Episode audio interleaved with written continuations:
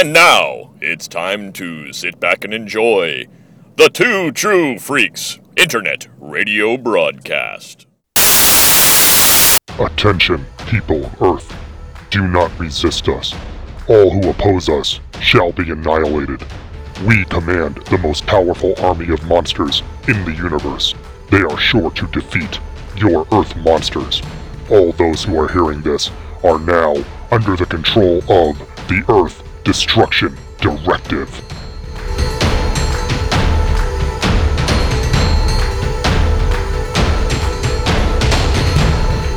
Hello everyone and welcome to Earth Destruction Directive and happy April Fool's Day.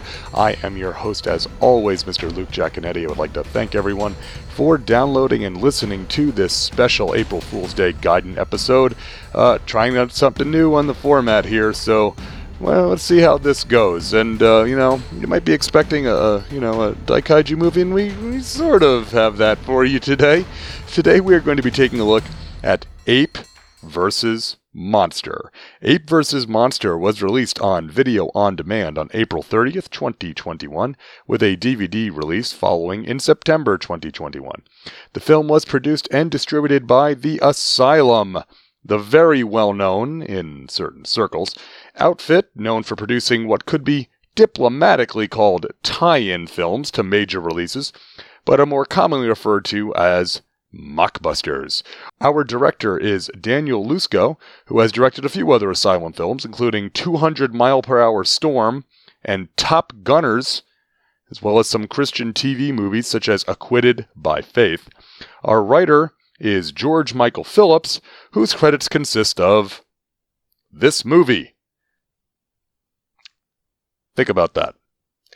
The only member of the cast whom I have heard of is Eric Roberts, the older brother of actress Julia Roberts, who has a huge history of character roles in many, many different movies and TV shows across all genres, ranging all the way back to 1978. You have no doubt seen something with Eric Roberts in it, whether that was the Doctor Who telefilm, The Dark Knight, Star 80, Runaway Train, The Expendables, or Riff Track's favorite A Talking Cat. The rest of the cast have a smattering of roles on TV or smaller films, but nothing really jumped out at me. This is very common for Asylum-type fare. Our synopsis is adapted from Wikipedia and goes a little something like this. A space capsule crashes back to Earth near Roswell, New Mexico. Dr. Linda Murphy, answering to National Security Advisor Ethan Marcos, takes control of the investigation. The craft is found to be from ELBI, a secret U.S.-Soviet space program that aimed to end the Cold War via establishing a joint first contact. Linda's father, Noah, was a lead scientist on the project, but they became estranged when he sent Abraham, a chimpanzee the young Linda befriended, into space as the capsule's pilot. The mission was declared a failure when Earth lost contact with the craft in 2007. Marcos orders Linda to investigate the site before the Russians learn of the capsule's return. Linda and her friend, Undersecretary Reynolds, leads a team to the crash site. They discover that the capsule's occupant broke out following the landing, and the capsule is covered in a strange green fluid. Abraham, having grown several times larger, appears and kills Reynolds and the soldiers. Linda trips and is knocked unconscious, but sees another team led by her former classmate and Russian agent, Ava Kuleshov, arrive and tranquilize Abraham. Unnoticed by the humans, a Gila monster consumes some of the liquid at the site. At the Langley Research Center, Abraham is confined while Linda, Ava, and a team of scientists attempt to understand his mutation. Back at the crash site, a group of soldiers left to guard the capsule are killed by the now mutated, gigantic Gila monster. Marco sends Linda and her assistant Jones to pursue the creature. Meanwhile, Ava discovers that the alien substance breaks down in Earth's atmosphere, leading her to covertly have the entire remaining supply injected into Abraham to stabilize it. Linda and Jones witness the Gila monster destroy a bridge and a passenger train before heading underground. Abraham grows even larger and escapes from Langley. Linda, confused over his sudden further mutation, meets with Marcos and Ava, with Ava mentioning rumors that Abraham destroyed the Extraterrestrial Defense Initiative, a successor to the Strategic Defense Initiative. It is found that Abraham inhaled the green substance over time while in the capsule, while the Gila monster directly consumed it. General Delaney, Reynolds' successor, orders a team to find the monsters as soon as possible. They track Abraham to Huntington, West Virginia, where Linda discovers the substance breaking down in blood that he left behind, forcing Ava to admit her deception. Linda removes Ava from the team and joins a group of Special Forces soldiers who engage Abraham, but the men are all killed and Abraham flees. Ava disappears with an Apache helicopter. Returning to Langley, Linda and Jones discover beams of cosmic energy transmitted from the Andromeda Galaxy are remotely controlling both monsters via the substance in their bodies. The Hubble Space Telescope discovers an alien ship approaching Earth, forcing Marcos to call Noah in to provide assistance. Linda finds that Abraham may be able to resist the alien's control, and she, Jones, and Noah plan to jam the alien signal using a transmitter. The transmitter is attached to the Washington Monument shortly before Abraham appears in the city, guided there to decapitate the U.S. government in preparation for a full-scale invasion. The jamming signal quickly frees him, but the Gila monster is unaffected and emerges to wreak havoc. Despite Abraham no longer being a threat, Delaney orders a missile strike on him. This accidentally causes the Washington Monument to fall, killing Delaney and destroying the transmitter, thus allowing the aliens to regain control of Abraham. Noah, having reconciled with Linda, discloses the existence of a prototype transmitter stored in a van in the city, it's not down by the river, and sends Linda and Jones to retrieve it. They find it, but Jones is devoured by the Gila monster before she can repair it. Upon its activation, Abraham is once again freed, and he battles the Gila monster to protect Linda.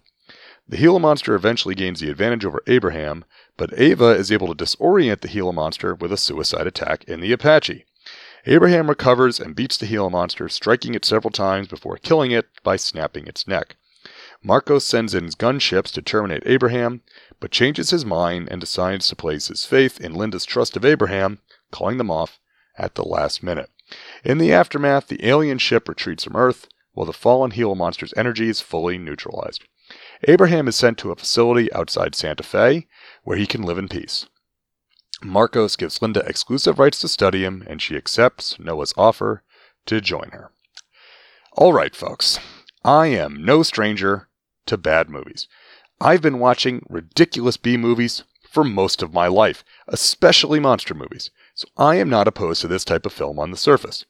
I also have a lot of experience with non-theatrical movies, whether they were direct-to-video, then direct-to-DVD, and now moving into direct-to-streaming.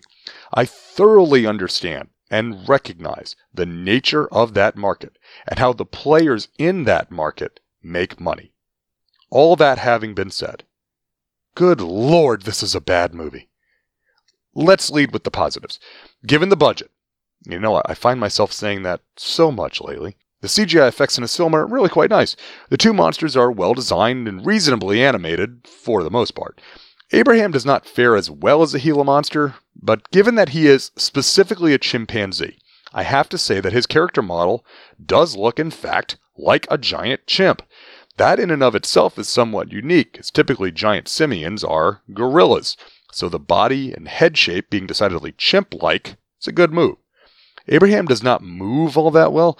I suspect that the complex nature of simian movement was a bit outside of what could be reproduced for this particular production. The Gila monster is, are you sitting down? Approaching a genuine good monster design. Looking for all the world like a mix between Godzilla 98 and Varan, with a little bit of Lizzie from Rampage thrown in there, the reptile looks menacing and suitably monstrous. He moves more like a monster rather than trying to emulate an actual living animal, so that helps as well. The skin texture looks like something from a PlayStation 3 game more than a movie, but overall I have to say that I am really impressed with the Gila monster as an overall creature in this film. Now before the story even starts, the opening credits are astoundingly funny to me, utilizing nothing but stock footage and ominous-sounding music. Lusco and company have assembled a pitch-perfect riff on the MonsterVerse-style opening credits sequence.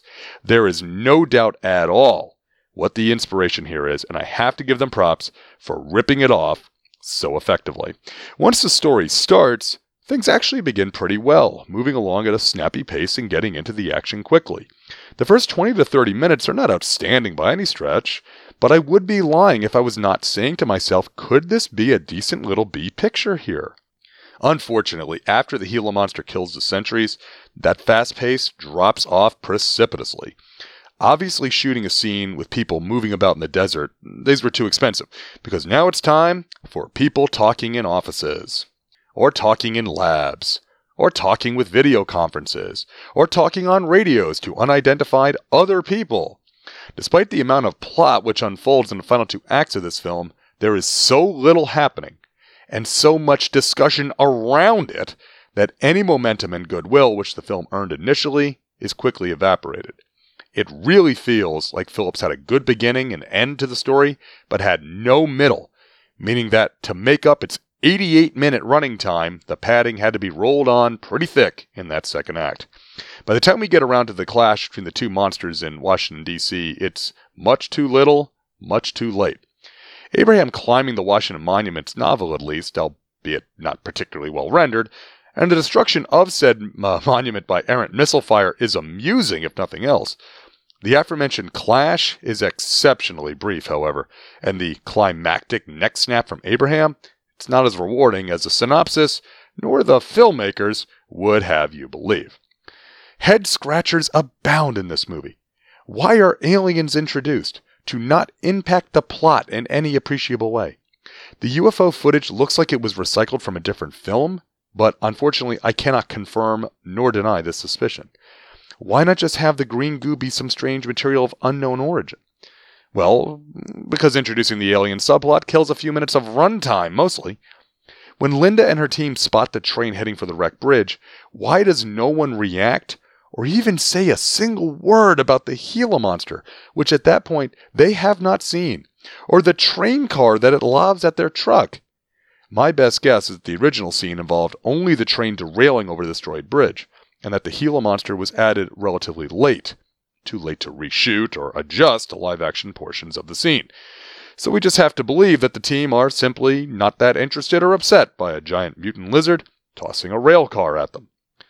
How does Ava manage to simply sneak off with an Apache helicopter? Have you ever seen an Apache helicopter? Have you ever heard an Apache helicopter? You can't sneak around with these things. Furthermore, what kind of Apache carries more Hellfire missiles than Hydra rockets? Maybe that one is just because I played a lot of Desert Strike and Jungle Strike on the Genesis back in the day, but just too strange. How in the world can Linda be both a leading paleontologist as well as an astrophysicist?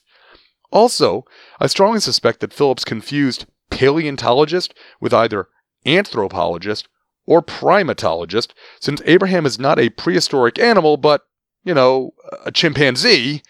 But I digress. Furthermore, what possible motivation would the U.S. or the USSR have to work with each other during the Cold War for space exploration of any kind? To these questions, I have no answers. It's very interesting to me that in trying to make a film which is a mockbuster of Godzilla vs. Kong, the creative team here had to lean very hard instead on Rampage.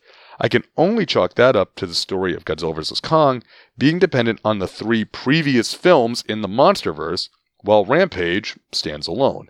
The story elements of Rampage are easier to adapt as well, such as the relationship between the lead and the ape, normal animals being mutated, and the giant animals being drawn to a major city just in time for the final showdown. From a marketing standpoint, appealing to consumers of GVK over Rampage also seems like a smart move as well, given Godzilla vs. Kong's larger box office, which is even more remarkable when one considers that Godzilla vs. Kong was post-COVID, while Rampage was pre-COVID, and stronger audience engagement overall. Ultimately, even given the low bar for this style of film, Ape vs. Monster is pretty poor. The first act shows a lot of promise and can be downright fun in spots. But then we hit that second act and it all just falls apart. There is just so much talking in the second and third acts. The little spurts of action do little to break up this monotony. By the time we get to the climax, we as viewers are so thoroughly bored that we just want the whole thing to be done so we can move on. I mean, I'm glad I picked up the DVD and that I have this movie in my collection, but even though I intended this episode as a sort of April Fool's Day gag, it seems like the biggest fool was me. If you would like to own Ape vs. Monster, The DVD is available from Amazon and other online retailers, or you can rent or purchase a digital copy through Amazon Prime Video, iTunes, Google Play, or Vudu. Additionally, the movie is streaming through several options, including Paramount Plus, Showtime, Hulu, even the free library-driven app Hoopla. So if you want to see this thing, you most likely have some option available to you to do so. Now, I throw it to you, the listener. Have you seen Ape vs. Monster? Do you like Asylum movies in general? Do you like other direct-to-video or direct-to-streaming offerings? Write me in and we can talk about it, because I'd love to get some other takes on this and some of the other Asylum movies. This started kind of as just a one-off joke, but, even as not good as this movie was, I think we might be doing this. This might become something of a tradition. I have a few of these Asylum movies that I either own or have access to that are these giant monster movies. So, you might be seeing some more of this. So I'd love to get everybody's thoughts on this. Earth Destruction Directive at yahoo.com, or you can reach me on Facebook or Twitter or YouTube or on the Discord and share your thoughts on this. All right, folks, just going to wrap this up here. Just want to say, of course, that Earth Destruction Directive is for everyone, and all are welcome here at Earth Destruction Directive, even when we're talking about the Asylum. And if you want to, talk to me about Ape vs. Monster, please reach out. You can be as much a part of this show as you want to be. I said, we're not a gatekeeping show. We're a show for the people, so all are welcome. That's all I've got, folks. I got nothing else to say about Ape vs. Monster, so all I can say is keep them stomping and stay foolish. This has been Earth Destruction Directive, a Daikaiju podcast, produced and created by me, Luke Giaconetti, as part of the Two True Freaks Internet Radio Network, available at 2truefreaks.com. This is a fan work celebrating the history and culture of Japanese giant monsters. All movies, TV shows, comic books, characters, and other intellectual property is copyright their respective copyright holders, and no infringement is intended or implied. If you would like to send an email to the show, you can email me at earthdestructiondirective@yahoo.com. I try to respond to all emails, and if you send in some comments, I will read them on the show. All episodes of Earth Destruction Directive can be found at 2truefreaks.com. You can also find the show on your favorite podcatcher. Just search for Earth Destruction Directive. You can even leave a review on your podcatcher of choice if you'd like. You can find me on Facebook. Just search for first name Luke, last name EDD. You can also get in touch with me on Twitter. Just search for the handle @LJacone. That's LJACONE.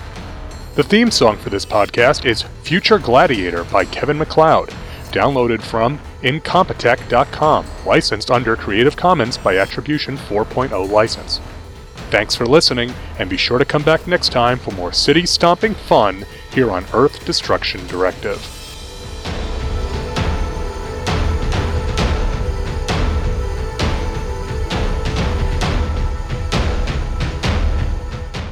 Tune in next time to hear the crusty old podcaster from Oklahoma say, "There's a WTF moment if I ever saw one."